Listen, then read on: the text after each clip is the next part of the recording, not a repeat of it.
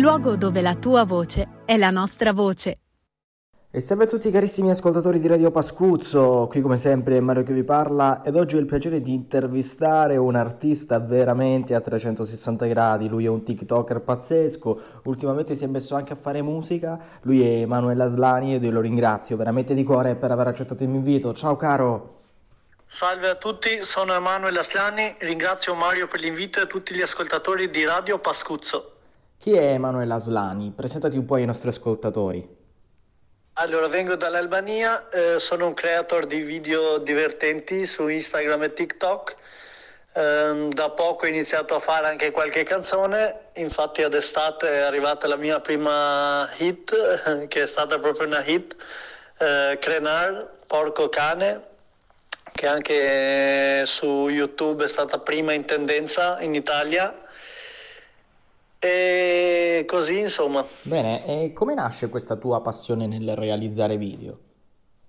Beh, ormai mi è diventato più che normale. ehm, guardando qualcosa che è simpatica o che mi fa ridere a me, riesco a farla trasformare in un, in un modo simpatico, ironizzando eh, su quello che a me fa ridere o che potrebbe far ridere la gente. Qual è il video che hai pubblicato a cui tieni di più? Il video a cui tengo di più è un video simpatico che ho fatto un duetto con un ragazzo, eh, un freestyle, una battaglia di freestyle che è il video a cui mi è, mi è piaciuto tantissimo. Invece, come mai hai deciso di realizzare anche musica?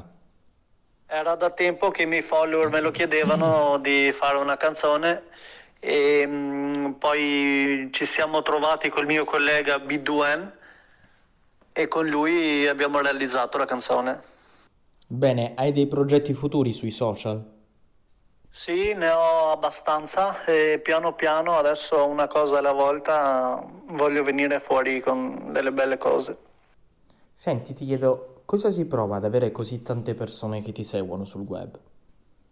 È come una grande famiglia, io li vedo tutti come fratelli e sorelle e mi, mi fa, mi fa felice il fatto di sapere che faccio sorridere le persone. Infine ti chiedo quali sono i sogni che vorresti realizzare nella tua carriera?